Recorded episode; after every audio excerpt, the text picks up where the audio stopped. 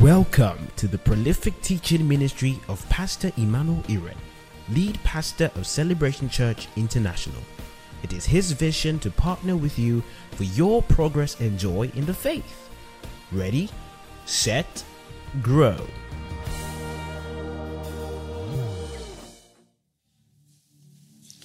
You know, I always like to remind us why we go to church and why we have ministry gifts. Why do we have pastors or apostles or evangelists? And why? Because a wise man said, it says, where the purpose of a thing is not known, abuse then becomes inevitable. And so I want to start reading from Ephesians chapter 4, verse 11. It's a text that we know very well. Ephesians chapter 4 from verse 11. It says, And he gave some to be apostles, and some prophets, and some evangelists, and some pastors and teachers for the equipping of the saints. Listen, I like the word for because it tells us the purpose. He gave us all these ministry gifts for the equipping of the saints for the work of the ministry, for the edifying of the body of Christ. Everybody read verse 12 together. One, two, go.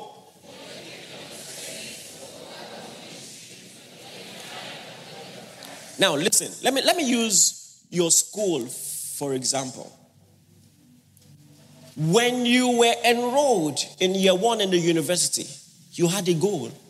You didn't go there because your friends were there. You were pursuing a degree. Do you understand what I'm saying? And so the school was meant to release you as a product after four years or after five years, depending on the course of study. There was a goal in mind. And now, the same way, when you are in church, there is a goal in mind. In mind, the pastor or whoever is meant to equip you for the work of the ministry. So, just the same way, after four years, you have a degree and you're ready to practice the same way. After you've been in church for a while you must be capable of doing ministry. In fact ministers training is a modern day invention. Listen every church service is supposed to be for the equipping of ministers. Are you listening to me? So that's something you must realize. And you have to begin to see it as something abnormal for you to have been in church for 10 years. And God cannot depend on you to get any small job done. It's wrong. It's abnormal. It's an anomaly. It's akin to someone being in school for two decades without graduating. Now, that's going to be sad. It shouldn't be. Please, are you with me? For the equipping of the saints. Another thing is, he did he say he gave only teachers for the equipping of the saints? So meaning all ministry gifts, apostles, prophets, pastors, teachers, fundamentally have the same tasks. Task.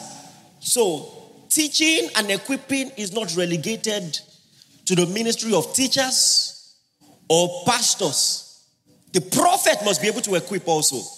Are you listening to me? The evangelist must be able to equip also. If you cannot train, you have no business in ministry. The fact that you are a prophet or an apostle is not reason enough for you to only have breakthrough services all the time. Because fundamentally, you must be able to equip for ministry. So, someone who has followed you for a long time, he will look at his life, and apart from miracles, apart from breakthroughs, you should be able to tell from his communication that he has been trained. Do you understand this? And all ministry gifts have this assignment predominantly. Never forget this. Never forget this. It says, Till we all come in the unity of the faith do you know why there are still so many denominations and Christians all over the place disagree? Even amongst the charismatics, there are at least 6,000 different views. so, I mean, charismatic Christianity is even too broad. Even amongst the people who speak in tongues, the definition of tongues, the execution of the gift of tongues, different. You will hear different things. Some of you have heard different things. Do you understand what I'm saying? And the reason we don't have unanimity of the faith is because ministry gifts are not doing their work. We are in the first place, we are not discussing doctrine. We, we don't know why we believe. When you join a church, you are told what to believe, you are not told why. Do you understand what I'm saying? This is how we do it. And so you grow up with that ideology, and anyone who tries to teach you otherwise is a rebel. That's where the fights come from.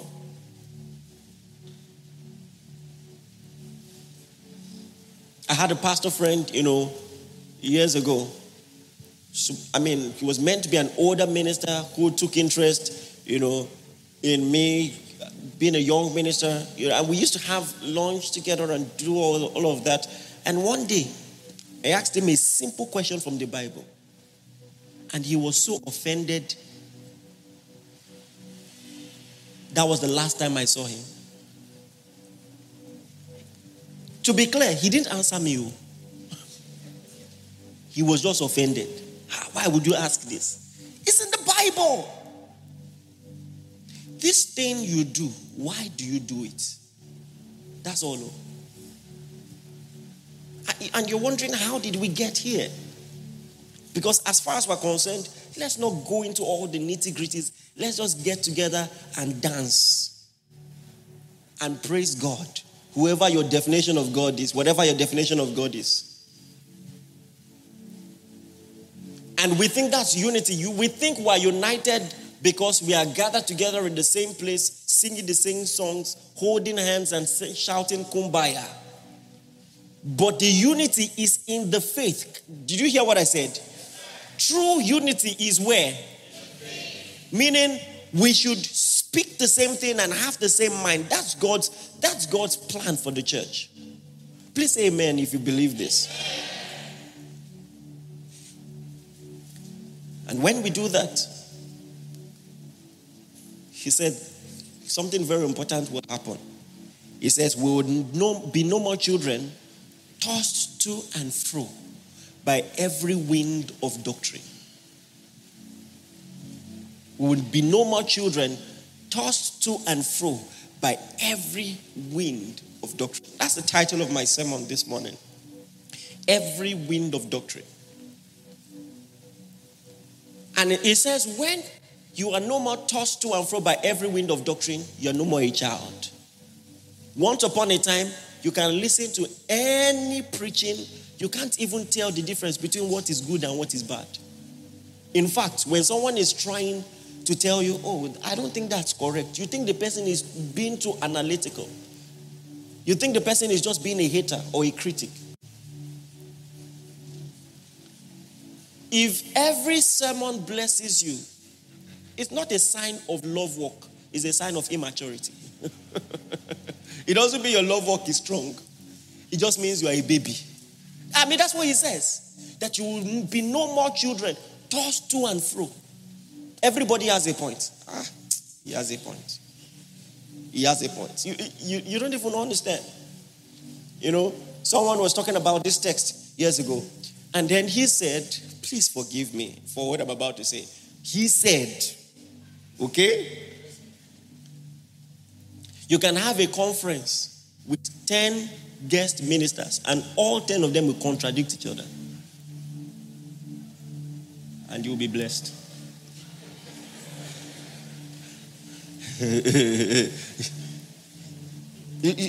all contradicting. Because for, for some of us, it's just about the program, the activity. And so you're not actually growing, you're not experiencing progress in the faith. Well, that's not God's will for you. He says there must be a henceforth moment where you are no more a child, tossed to and fro. So a time will come, you can't even attend every program. You can't. You want to check first. What will I be subjecting my soul to? What will I be subjecting my spirit to? I've been in this long enough to know that many people have gotten into serious trouble, stepping into places they shouldn't go to. Stepping into places. Before you know it, they will take you to a river and bathe you at your age. Did they bath you? And, and, you know, and the annoying thing about this is you can be educated, you can have secular education and be, still be so stupid religiously. I'm sorry to say. It's that kind of sermon, so just bear with me. They gave you fish to eat. And you're wondering why you are having nightmares.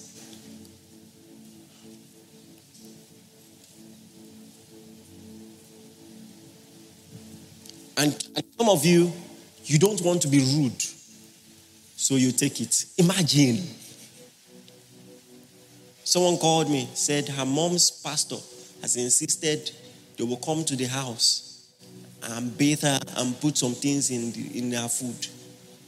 But she doesn't want to, to come across as rude.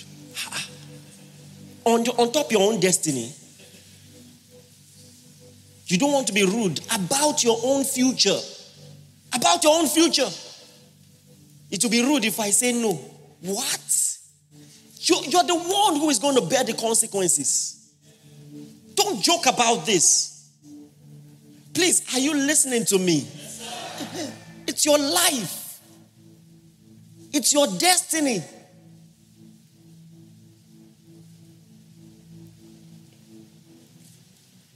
You know, there was a video trending on um, on the internet a challenge.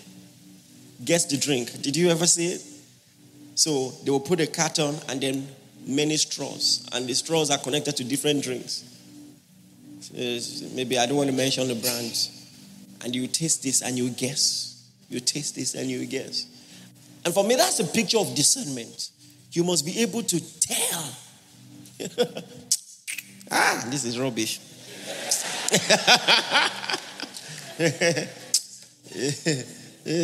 this is rubbish. you know, that sermon, you uh, know, you know, this is not for me. You must be able to guess the drink. it's important. And, and I just want to say this, you know, I was doing in my personal study. So I'm, I'm personally reading First Samuel, you know, in my own Bible study plan. And it just struck me that, you know, faithful preaching is hard. It's not easy. Now, let me tell you how the story of Samuel starts. There's this man, Elkanah. He's married to Hannah, but Hannah has no child. And he's telling Hannah, it doesn't really matter. I love you. Am I not worth 10 sons? You know, you know, he means it. And I can preach a long time on that, you know, because sometimes we're waiting for a miracle and it doesn't come, so we begin to come up with phrases like that, you know, to tell ourselves it's okay. You know, I, I, sometimes it's good, sometimes it's bad. Hannah wasn't having it, so she went to Shiloh. Or Shiloh is actually Shiloh. you know, and she's praying so hysterically I wish I saw a video to see how Hannah prayed because she prayed in such a way she looked like a drunk person. I mean, so the priest, Eli, saw Hannah praying and was like, oh my God. I mean, you've had too much alcohol. And of all places to display this kind of drunkenness, is it in the house of God? And she says, no. I'm not, I'm not drunk. I've not had any wine. I'm just pouring my heart out to the Lord. And he says, What do you want? The reason it's important I tell you this story is because sometimes, because we have the benefit of hindsight, hindsight, you know, knowing the full Bible, we forget how powerful some moments were. For instance, when you think of the prophet Eli, you think of how he ended. I want to remind you that man was a prophet. And he just tells this lady, What do you want? Well, I want to have a child. He says, The God of Israel has heard your petitions. Hannah, that was crying, because she knew who Eli was. She was crying one moment. The moment Eli said that, the Bible says she cleaned her tears. She went to eat. Oh my God. She went to eat. She left the place. She, I mean, and she began to just make merry. And then she and her husband acted on the word. That's another preaching. Some people don't know how to act on the word. if you are trusting for the fruit of the womb, you need to act on the word. Not that your time of the morning, you say, you say I'm busy, busy bow, climb bed. yeah, are you Mary? You have to act on the word. so they acted on the word, amen? And they got a child. I mean, think about it. The child was called Samuel. I mean, Samuel means God heard. Let me take a moment to prophesy over you. Not too long from now, you will carry the evidence of answered prayer on your hands. I'm telling you, your Samuel is coming. And everybody will see that evidence and know that God has heard you. Your prayer points today will turn to testimonies tomorrow. In your business, Samuel is coming. In your ministry, Samuel is coming. Concerning your relationship, Samuel is coming. You're trusting for the fruit of the womb, Samuel is coming. In the name of Jesus. Amen. God bless you. Be seated. You know, that's that's powerful. You know, just think about that. And then they have Samuel. God heard. Like, now, every time you see that child is a reminder I was crying. I cried to the Lord. I received the prophetic word. This is the evidence. No, eh, no explanation. No explanation. This is the evidence. This is the result. That was the kind of prophet Eli was. And then when the child grew, they brought to the child, they brought the child to the temple, dedicated the child to the Lord. So, I mean, they went home without the child. The child stayed in the temple as Eli's protege. Just think about that. Learning, serving under the care of Eli. And just so that you will know it wasn't fluke, Eli said, Wow, you gave this child as a loan to the Lord. He stretched his hand and blessed her again. He says, The Lord pay you back. And the same woman had five more children you know, that was the part that blew my mind. Three boys and two girls. Five more after Samuel. She that was called barren. Let me take this moment again to prophesy over you. For everything you gave God one, God will give you five. This is timely for some of you because just last week, amen, please be seated. That's powerful. I mean, you've been waiting for a child, you got one and you gave to God. And then the same prophet says, Well, God is going to pay you back. And then they have five children. Now, that's how Samuel, that's how Eli was. A prophet, oh my God. Strong prophet of God. Not just that, the young boy is serving him. He gets to about the age of 15. The age is important for what I'm about to say. He's just 15 years old. And one day, he hears a voice, he thinks it's Eli's voice. And he goes to Eli, You called me, sir. Eli said, No, I did not call you. Go back and sleep. You should be sleeping. And he goes back. He hears the voice again. He comes, he says, Eli, you called me. And he says, No, I didn't call you. Go back. Listen, I know that voice. You know, in the writing, the Bible says the Lord came and stood and called him. So that means from the voice, you could tell where the person calling was standing. I know it. This is not inward witness. The first time I heard it, I turned. You know, I turned to see who was calling. So, I mean, he went. He said, You called me. I mean, the first time I heard it, I responded out. Yes, you know, who, who's that? I'm not talking inward voice. I'm not talking still small voice. I'm hearing like you are hearing me now.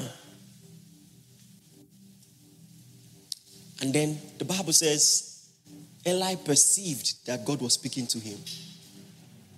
And he says, Go back and sleep. When you hear the voice again, this is how to respond. Say, Speak, Lord. now, that's experience. That's a prophet. He didn't need to ask God, Was it you? He knew from experience that's God. Go back and say, Speak, Lord, your servant hears. So now he went and he did what Eli told him to do. And guess what? The prophetic word that he received was about judgment against Eli.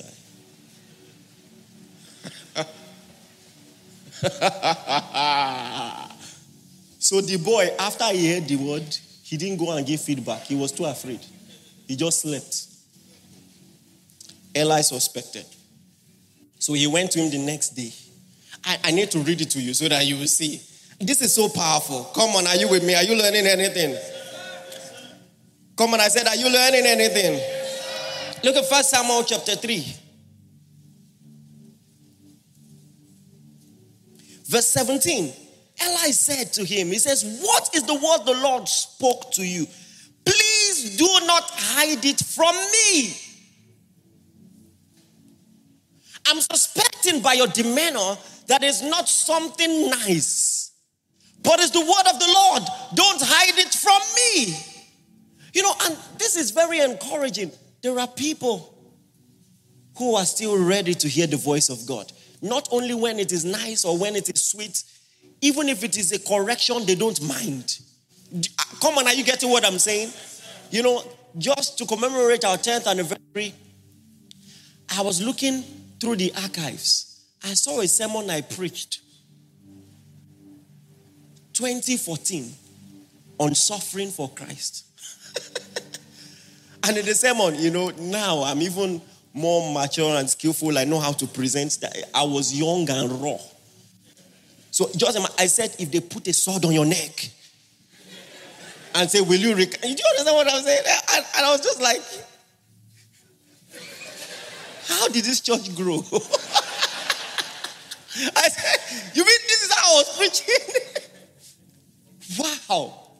And you know, I'll never forget as a young preacher when I told someone, I went to see an older minister, he asked me, So, what are you teaching in your church now? I said, We're teaching evangelism. He said, Ah, he looked at me with pity.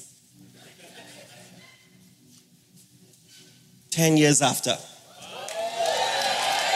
Listen, and that's what this ministry signifies to the world that there are people who are still looking for Jesus and nothing else.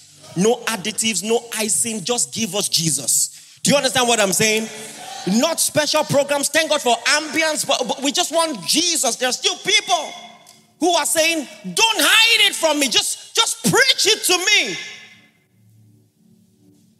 And this 15 year old stood before this prophet who I think was in his 90s. His eyes were already dim. And said, This is the word of the Lord. Because you didn't correct your children, you preferred your children over me. You didn't honor your children. This and this and this. I mean, 15 years old.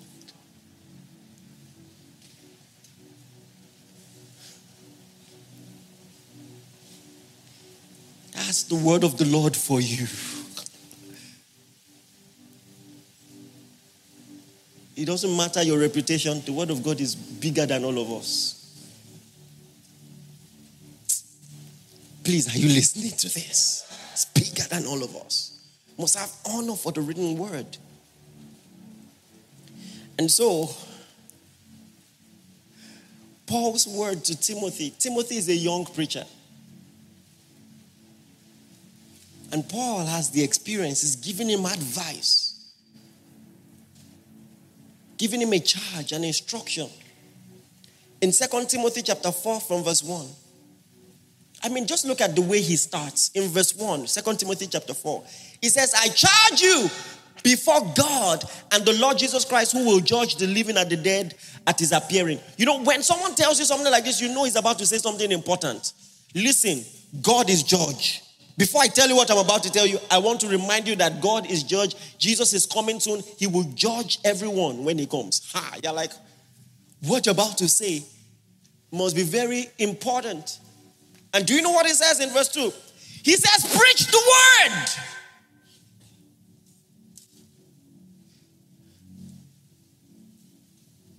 Every pastor must remember Jesus is coming soon.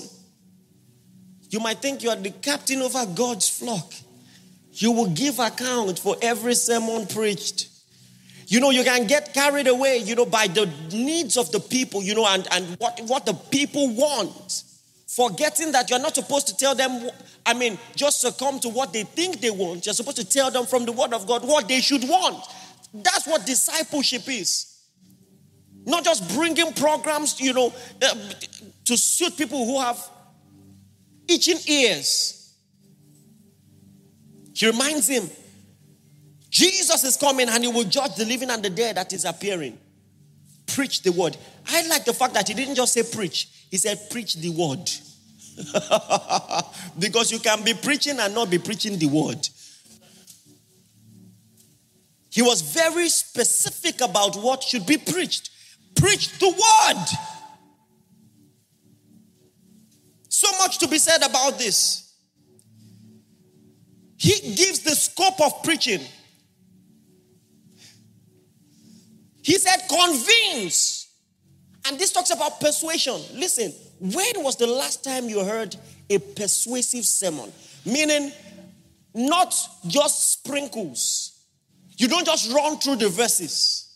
You preach until every objective person is convinced beyond reasonable doubt. You go through all the texts. Properly co- corroborated position to build conviction. Sometimes 45 minutes may not be enough for that. Come on, are you getting what I'm saying?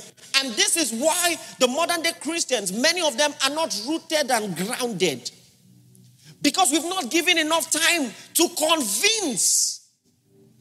Convincing is part of preaching, it takes time.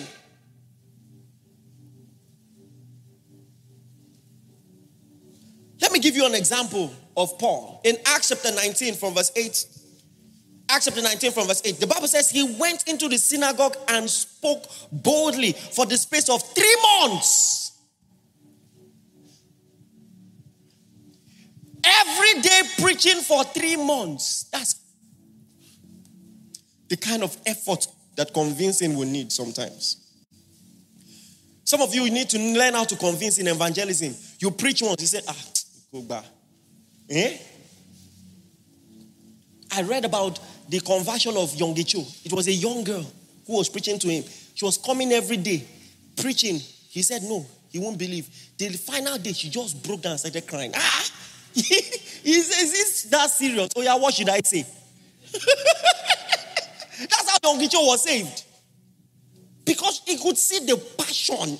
Like, ah. So, I mean, there is a tenacity that this work requires. Not that a small throw, you know, and then you run away. You must stand with the position. Come on, are you with me? You, you, you, you prepare. Not every Sunday you say, you know, I don't really know what I'm going to say. Ah, ah.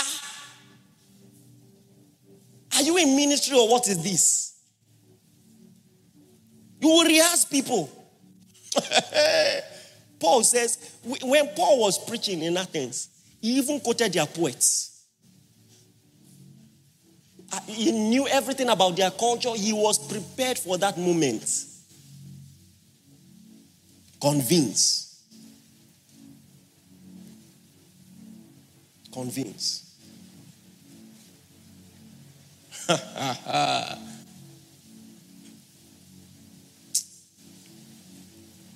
Come on, are you with me? He says, convince, and this is another part. People know about conviction, but they don't know about this next one. It says, rebuke. especially in this extra sensitive mental health generation, I'm sorry to say, we don't like rebuke. We don't like it. We don't like when someone tells us it is wrong. You do, no sugarcoating. It is wrong. Where Paul is writing to the church at Galatia and he says, Oh, foolish Galatians, no be abused. Now, fact, like if I observe what you are doing from a critical standpoint, this is foolishness. This is foolishness. And sometimes we need to hear the word of God like that. Rebuke. Jesus said, brood of vipers. and the people got annoyed, started hissing. he said, That's what I'm saying. vipers.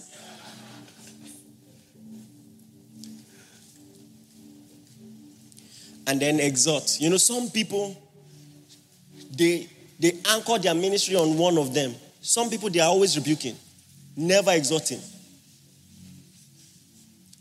There's a man of God, you know, uh, you know, I used to like his preaching years ago. So the first sermon I preached, I, I, I listened to, you know, it was so emotional. It was full of rebuke, so convicting. He was crying. I was like, wow, this is. Second sermon, you cry. Third sermon, you cry. Fourth sermon, ten, I can't tire. Say, ah, ah, where's the joy of the Lord? Every time, cry, cry, cry. Ah, ah. When you're not Jeremiah. every, every time. Do you understand what I'm saying? Because sometimes it, it makes you feel holier than other people. To just like there is something they don't get. Every time there's something they don't get. Learn to exhort people also. so, so I'm talking about balance here. Come on, are you with me? And verse 3, it says, For the time will come. I suspect he might have been talking about 2022. For the time will come when people will not endure sound doctrine. Now, let me teach you this. Sound doctrine, many times, needs to be endured. it needs to be endured. It means that there are some things that are uncomfortable to hear that you must hear. Not the person by your side say you must hear what you must you must hear what. so I'm talking about a sermon. You know, there are some sermons that you'll be you'll be enjoying from beginning to end. There are some others you need to endure it. If you could pinch me, you'll be pinching me from where you are sitting off your mic. Oh, it's okay. And I say, no, I apply more pressure. you know, you some sermons need to be endured. And you can't grow without sermons like that. Now, listen to me. Have you ever read a book and you didn't understand anything? Don't lie now. You're asking, you're pretending as if all of you finished with first class.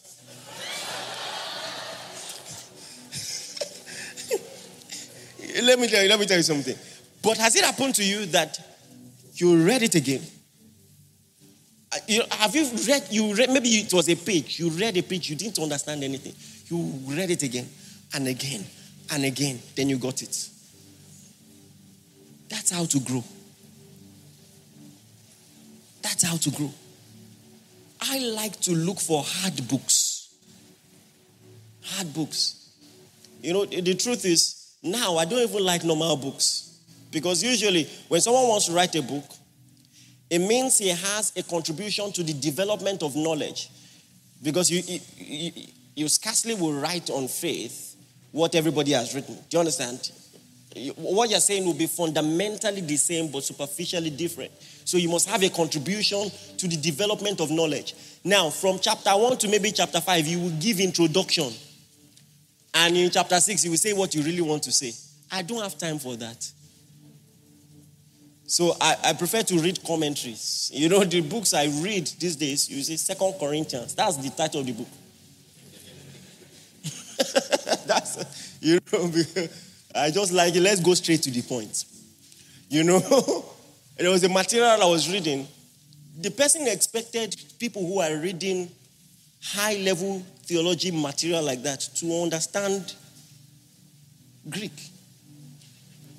So he got to a point. He said, It reminds me of the saying. And he went four sentences in Greek. Greek. I said, Ha! Not be your fault. Very soon. very soon. Very soon. you, you know? But, but that's how to grow. You stretch yourself. Hallelujah. So you can't always be looking for ice cream sermons that, you know, is, is a lot of work. We have to bring props on stage. We want to teach on spiritual growth. We bring seed. We bring. Uh, ah, ah, you are stressing us. Do you understand? you bring garri to, to teach on how to rise in faith. You pour water. You do. You are stressing us. Just grow up.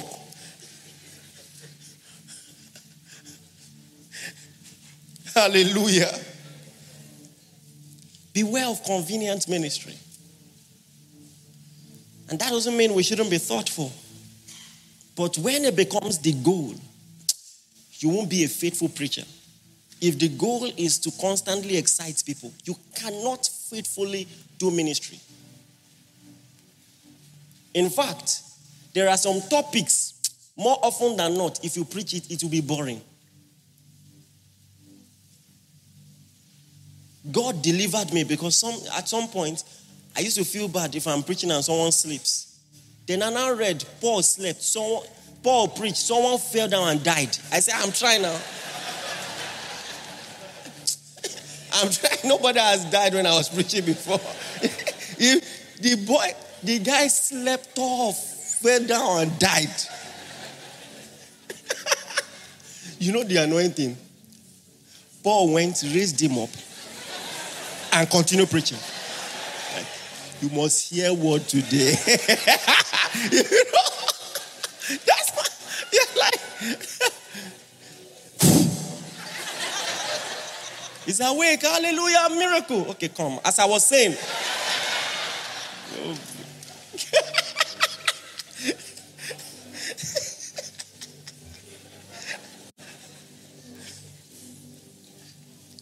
said, in season and out of season. Can you say that with me? In season and out of season. Say it again. Say in season and out of season. So when it is agriculture, there is a time not to plant some crops. But when it is the word of God, every time is right. Do you understand what I'm saying? Every I, I must be always receptive to the word of God. Always. It's always planting season in the Word of God. Always. I'm always ready. Always ready to learn. Always ready to receive the Word of God. In season and out of season. Let me ask you this What was your favorite subject in school? Someone says mathematics, that's me. That was my favorite. Who, who liked English? Yeah. Who liked geography? Yeah, this is how we now know the efficos. Who liked physics? Ah, you say, ah, some of you they lie, yo. ah, ah. So many hands. Okay, well, brilliant church. Who liked chemistry? I said favorite subject. Oh, wow, you guys are deep. But listen, when it was time for exam, did they come and say, okay, select your favorite subject. You will write exams on only your favorite subject. You wish, don't you? that one will not, it won't be flying colors. You have to look for another term. the colors will disappear, right? But that's that's not just how it works. If you, if you have a favorite subject, that's for your pocket. You will still do Yoruba in WAEC.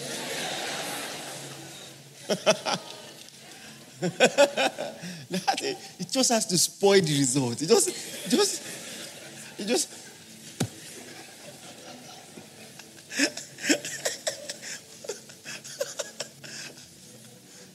Hallelujah. Just has to spoil the result. And such it is in the kingdom of God. So now, I've, I've been preaching long enough to know that some people consciously or unconsciously have preferences when it comes to sermon. Some people like prayer. And the problem is, some ministries fall for the temptation and they become a prayer ministry. Eh, and that's not how to equip. You can't equip on prayer alone. As important as prayer is. Do you understand what I'm saying? Some people like faith. And then you, you now make a message the message. Everyday faith. Some people like grace. And so every day, forgiving, eternal, forgiving, salvation. You, you have irresponsible people in your church. It is true. It's true.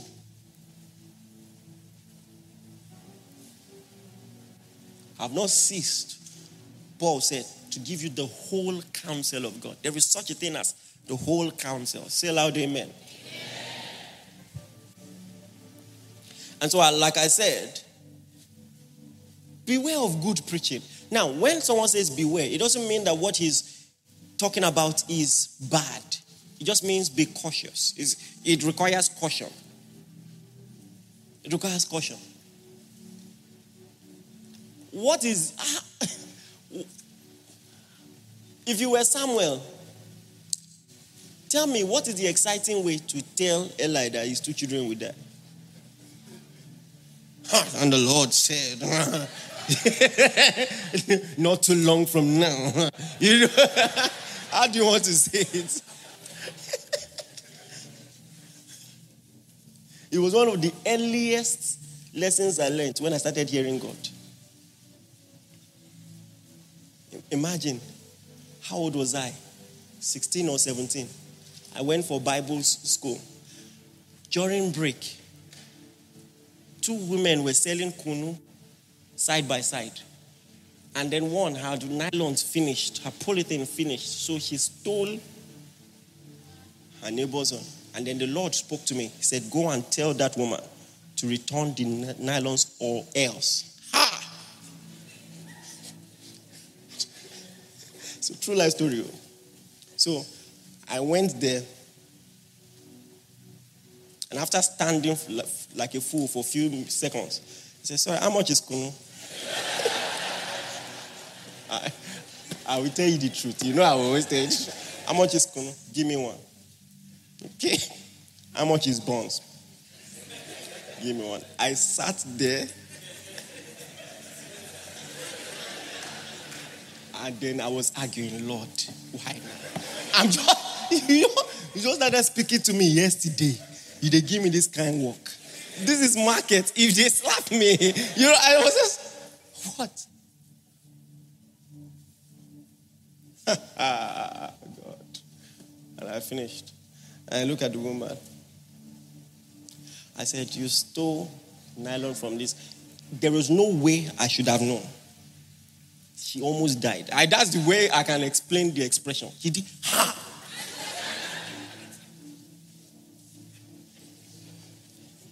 Said, the Lord said you should return it. and I just carried my thing. I was going like, God, please now, please, please, sir. please. Hallelujah. It was a test for me. Thank God, oh, I probably won't be here. As I prepare to round off, can we do small Bible study? Not like if you said no, I would have, but it's polite to ask. small Bible study. You see, there was a bit of a rivalry between Paul and Apollos, not by their own choosing, but you know, it's the people. You people cause a lot of trouble unintentionally. I'm going to teach on it one day. Because you have to understand Saul, for instance, liked David. He had no problem with David.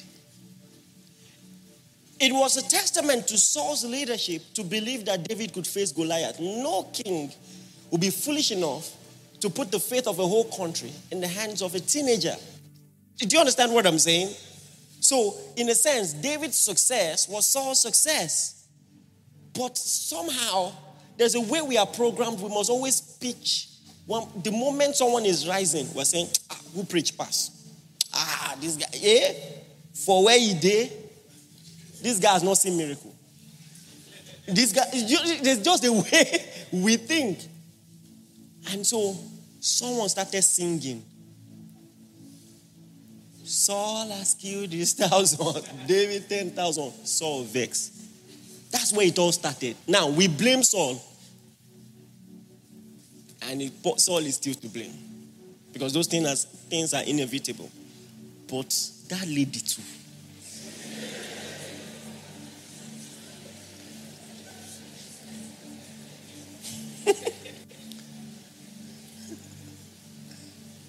Hallelujah. Why? You got to be like that? So, I mean, so, I mean, the people began to compare Paul and Apollos. And Paul had to write about it. Many people don't know that almost the whole First Corinthians was about Apollos. I wish I had time to prove it to you. And if I have time, I will show you some texts. And he said, Is Christ divided? Paul has planted, Apollos has watered. Glory be to God. But you see, the sad reality is that some of us don't even know who a good preacher is. You don't know. Paul, Apollos. Now, this is not to undermine Apollos' ministry, but you need to know the grace that God had given Paul. Mind you, when Paul is preaching, you may sleep. Oh. Are you getting what I'm saying?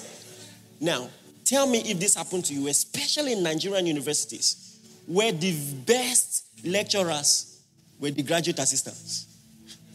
Those ones, they get illustration. The professors are boring, but they know it more. You know what I'm saying? The professor will come and just be like, God, just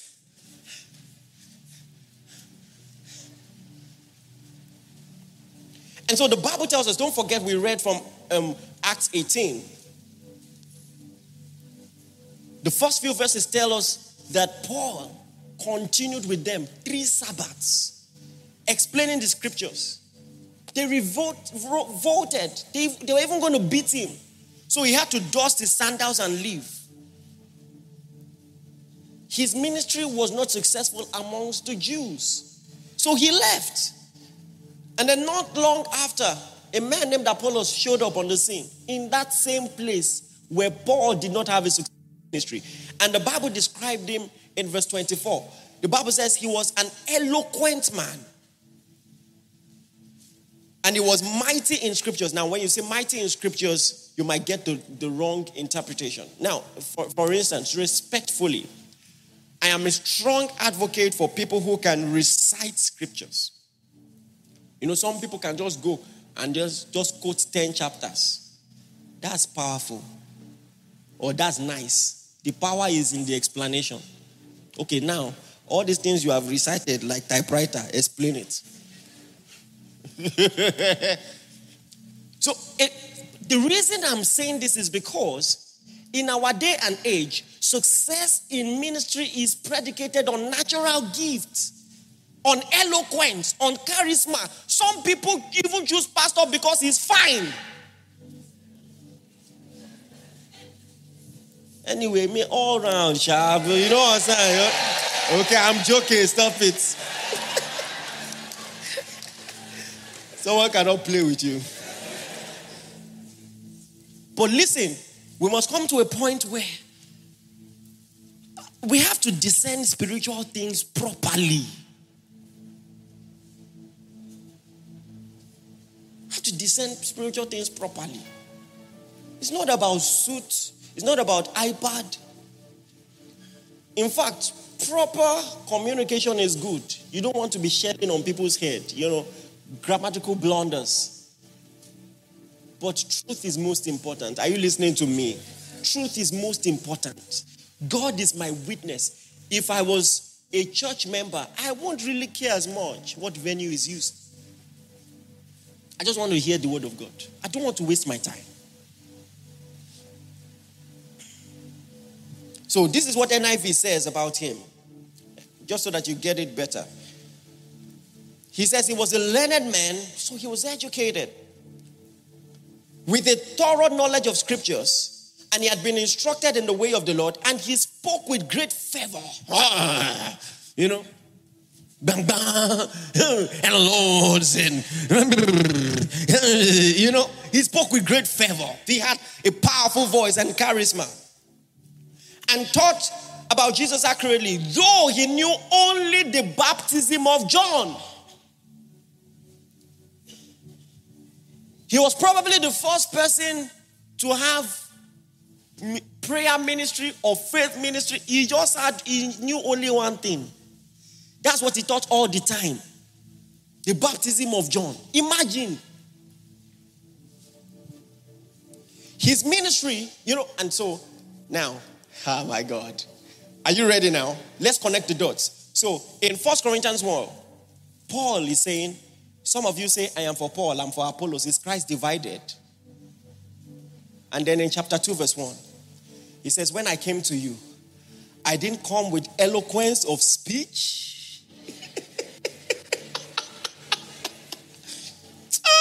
Ah, maybe, maybe not, Abby. We'll go deeper. He says, so that your faith will not stand in the wisdom of men, but in the power of God.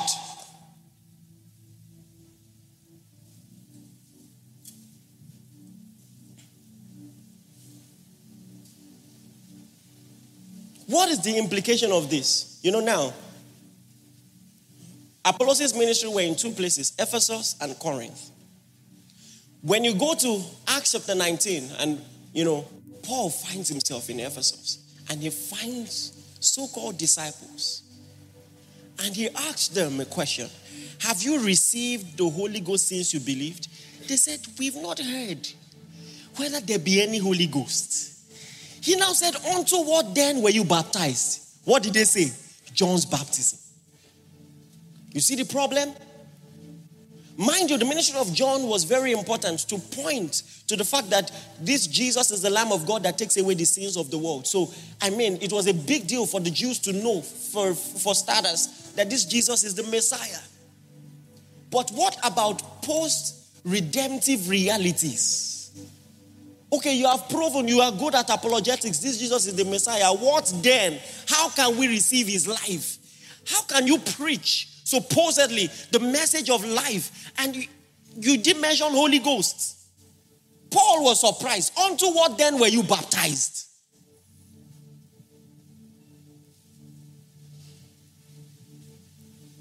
And so the Bible says Aquila and Priscilla who were disciples of Paul called Apollos aside and explained the word of God more accurately to him. Acts 18:26. They had to teach him. Meaning you can be eloquent and be ignorant. They had to teach him. Apollos had the crowd. In fact, Paul did not have the success that Apollos had amongst the Jews. But Apollos did not know the word of God. At least he didn't know it enough. Do you understand this? Nobody slept when Apollo was preaching. Definitely nobody, nobody died.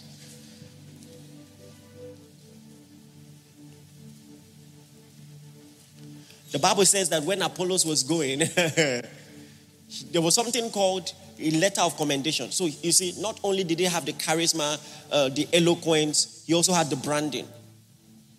So when he's going to a new city, there was something called the letter of commendation. And Paul never needed that. So now in 2 Corinthians 3 1, Paul says, Do we begin to commend ourselves or do we need, as some others,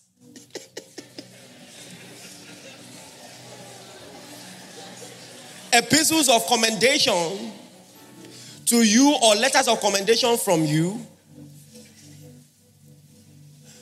We don't need that. You are the evidence of our ministry. It says, You are epistles written uh, in our hearts, known and read of all men. Would you like me to go on? I know you like gist. Hallelujah. Okay, let's move on a little.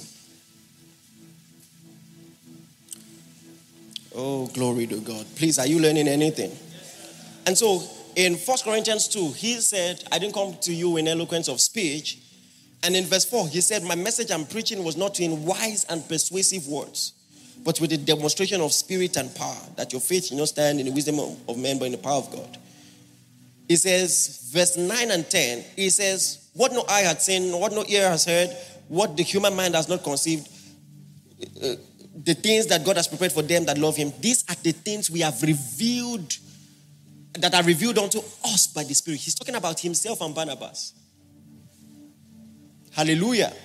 So now he is exalting revelation above eloquence, and rightly so. And so must you. Say loud, Amen. amen. Verse Look at chapter 3 so that you know the matter has not ended. Chapter 3 of First Corinthians. Verse 3. It says, You are still worldly. For since there is jealousy and quarreling among you, are you not worldly? Are you not acting as humans? For when one says, I follow Paul, another, I follow Apollos. so now, in First Corinthians chapter 1, he talked about Apollos. In chapter 2, he talked about Apollos. In chapter 3, it's about Apollos. Are you with me? and then he now says in verse 8, he says, I have laid the foundation as a wise master builder. If anyone else is building on it, let him take it. Who is the anyone else? Don't forget, he says, I have planted, Apollos is watering. So he says, I have done the foundation.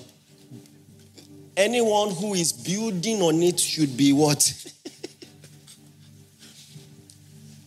I've laid the foundation as a wise master building builder, and someone else is building on it. But each one should build with care. For no other foundation can anyone lay than that which is laid, which is Jesus Christ, right? Look at chapter 4, verse 6. Now, brothers and sisters, I have applied these things to myself and Apollos for your benefit so that you may learn from us the meaning of these sayings. Do not go beyond what is written. Then you will not be puffed up in being a follower of us over against the other. All right?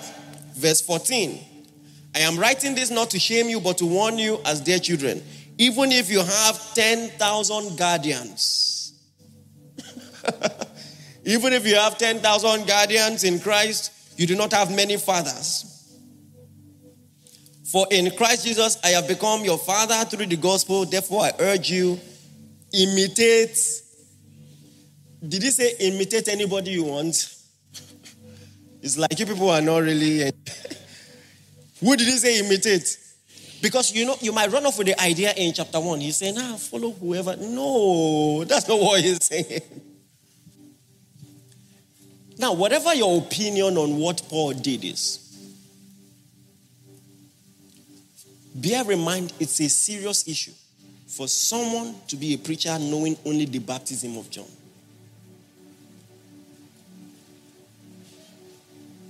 Not preaching.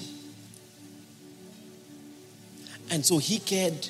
By the way, he's not struggling for Apollos' members, he's, he's, he's preserving his own people. These are his own disciples. He says, I have begotten you in the gospel. So these are his converts. And so he had every right to warn them. And so just because Apollos is popular doesn't mean you should get carried away. Are you getting this? Not tossed to and fro by every wind of doctrine. As a round off, I just want to say this. You know, some people even say, I'm not really big on doctrine. Let's just fellowship and, and all of that. And you know my response to that? That is a doctrine. It's a doctrinal position not to be particular about doctrine. It's, it's, just, it's because people don't know what doctrine is. Doctrine is simply the idea that governs the activities of people. That's what doctrine is. It's not even a spiritual terminology. In every nation, there is a doctrine, there's a way people behave that is influenced by strong beliefs. Come on, do you get what I'm saying? Influenced by strong beliefs. Some parts of this nation have strong superstitions. That's doctrine. It influences how they act, how they behave. Everybody lives by a doctrine, whether they like it or not, whether they admit it or not. And so the word of the Lord is to you is this all scripture is given by inspiration of God and is profitable for doctrine. So it's, it's not an option for you as a child of God. If you are a child of God, you must be particular about doctrine. Why is doctrine important? I will run through four points and then we close. Number one, doctrine is important because that's how we worship. You can't worship without doctrine. When you say, God, you are one, you are eternal, you are invisible, you know, what you are doing is theology. Omnipotent, omniscient. That's doctrine. Doctrine is the lyrics of our worship. And so to not know God is to limit your worship. The more you know of God, the more you can worship because you must only worship Him based on the knowledge of who He is. The next reason doctrine is important is it helps us know who we are, that we might know the things that are freely given to us. That's what Paul was praying, that the eyes of your understanding may be enlightened to know what is the hope of his calling and what is the riches of the glory of his inheritance in the saints, the exceeding greatness of his power, us what who believe. God wants you to know so that you can walk with confidence. Come on, say loud, amen. amen. And the third thing is, it, pre- it protects us from error. It protects us from error. It protects us from error. Oh my God. You know, there was this guy in school who was possessed by a devil. And this demon manifested in a different way. This guy went about giving people spot on word of knowledge.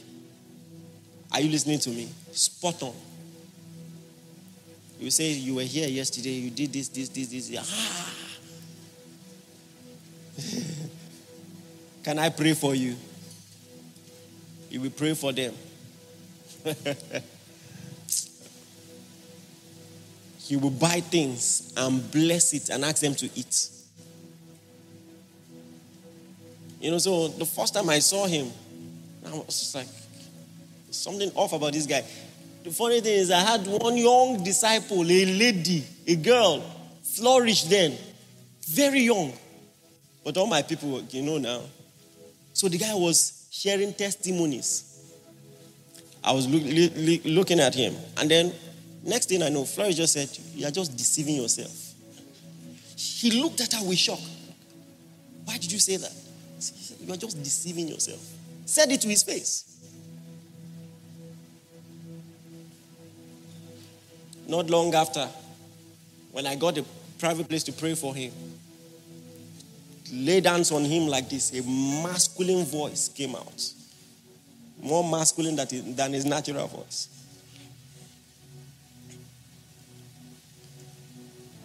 And said, June 6, I think 2000 and, was it June 6? I think 1996. Idausa cast me out from someone in a conference. And I left and entered this boy as a baby. True life story, you know? Jesus. Long story short, by the time we expelled demon from that guy, we had to go and call all his disciples. All of them had demons. All. I'm not telling you something they told me. True life story. One of them had he, he was he was almost mutating. He had big boils all over his body. I've seen strange things. I've seen so, oh Jesus. Please, I beg you in the name of God. I think this is where I should end. Look at Acts chapter 20. Let's read this standing so that the real impact, import will dawn on you.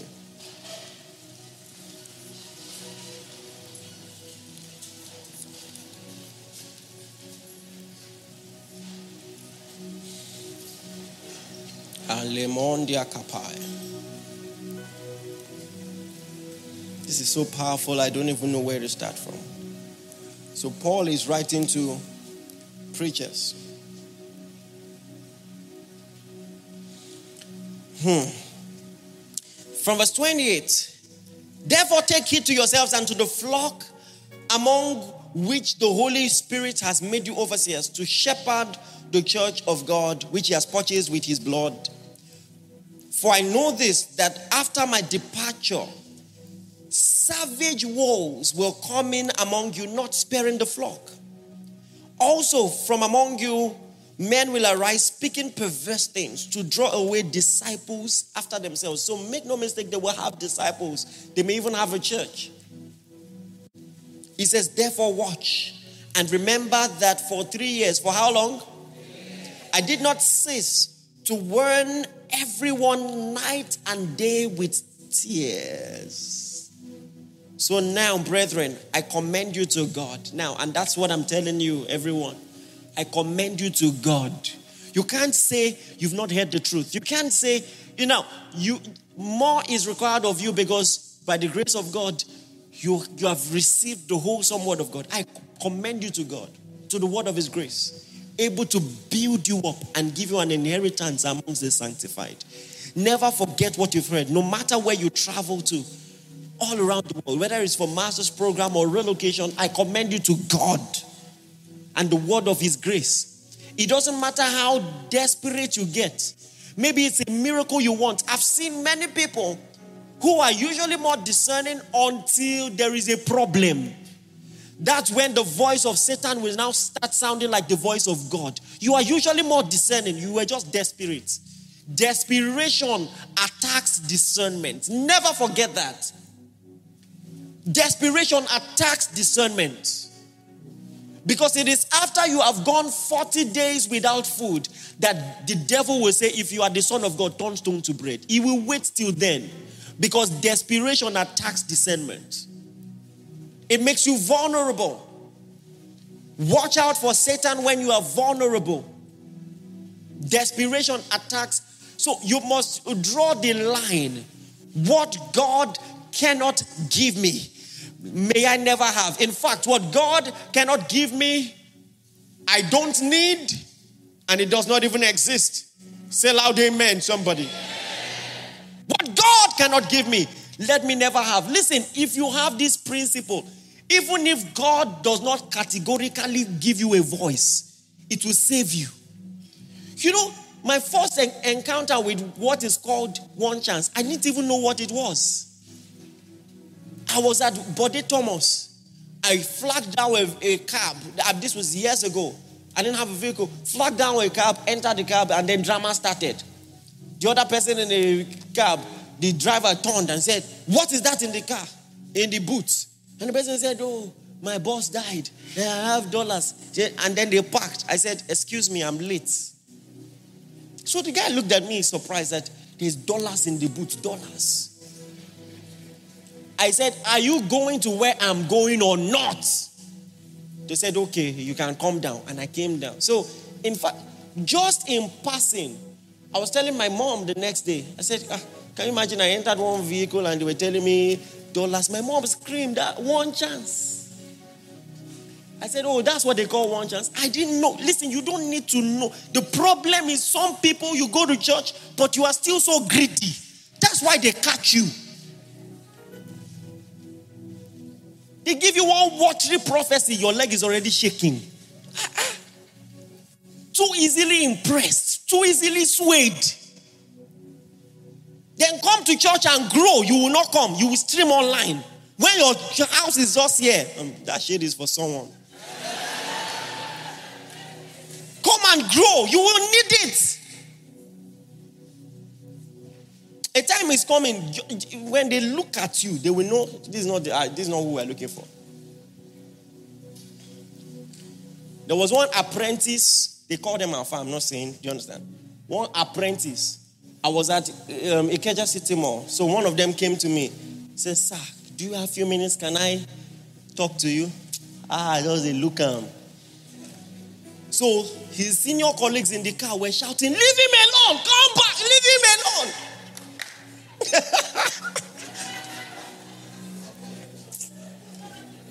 and so he just quickly left. They were shouting, demonstrating like this. Ah, amen for Viriaka pie. now, me go hypnotize you. You will pray. you will pray for three days. You won't be able to stop. I commend you to God and the word of His grace able to build you up. Please be discerning. The Bible says, test all spirits. Test. They are not as obvious. You need to test. Sometimes it takes time. Test. Amen, somebody. Pray in the Holy Ghost right now. Pray in the Holy Ghost. Pray in the Holy Ghost. Pray in the Holy Ghost.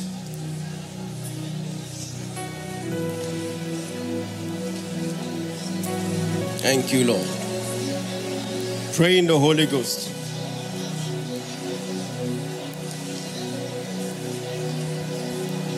Thank you, Lord. Pray in the Holy Ghost. Pray in the Holy Ghost. In Jesus' mighty name, we've prayed. I want to say something controversial, all right?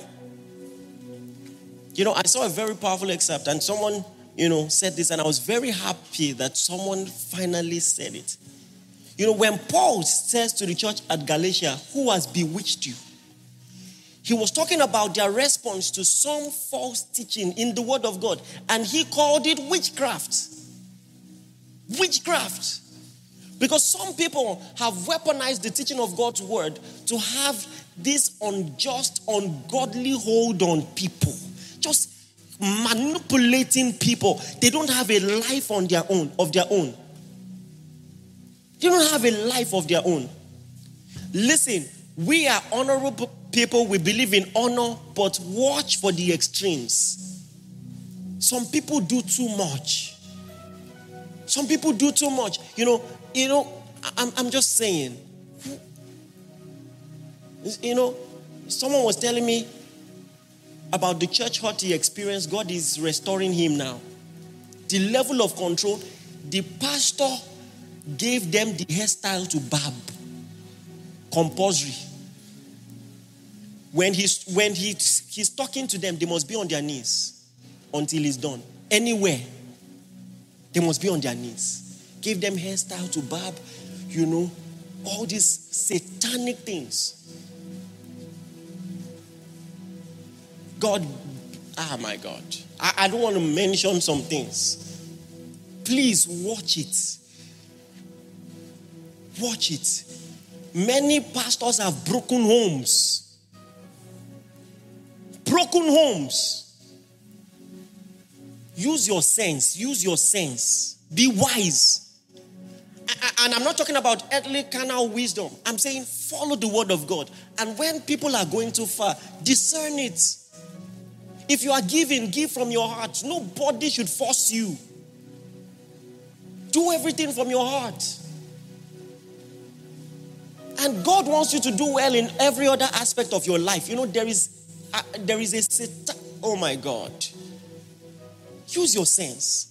You know, I, I, I heard somewhere, you know, now you are making undergraduates pray. They are praying 12 hours every night. When will they read?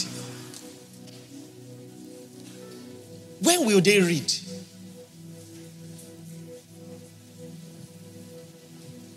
And, and you know, sometimes we don't know how to just think.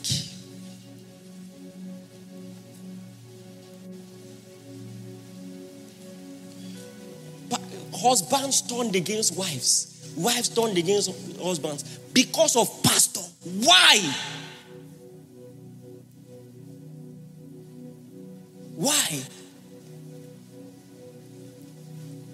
Some things have to end. Amen. So Paul, he, Paul was begging with tears. He says, "Wolves will come. They will try to destroy you. Wolves will come. Be discerning. I commend you to God and the word of His grace, able to build you up and give you an inheritance amongst the sanctified. And you too, eh, curiosity will put you in trouble. It's the devil that runs to and fro, looking for whom to devour. Why are you everywhere? Let the Lord lead you and be planted and stay somewhere. Too many hands have laid hands on you, have been laid on you. Too many, too many voices speaking over you. You must be confused. Why won't you be confused? Hallelujah. Be circumspect. Hallelujah. Father, in the name of Jesus, we thank you for the instruction in your word. We are guided. Your word is lamp unto our feet, light unto our path. We receive the instruction in your word, the correction in your word, the exhortation in your word, and we are better for it. In Jesus' mighty name, please say loud, Amen. Thank you for listening. We are sure that you have been blessed. For inquiries, reach us on our helpline 0809 996 7000. Blessings.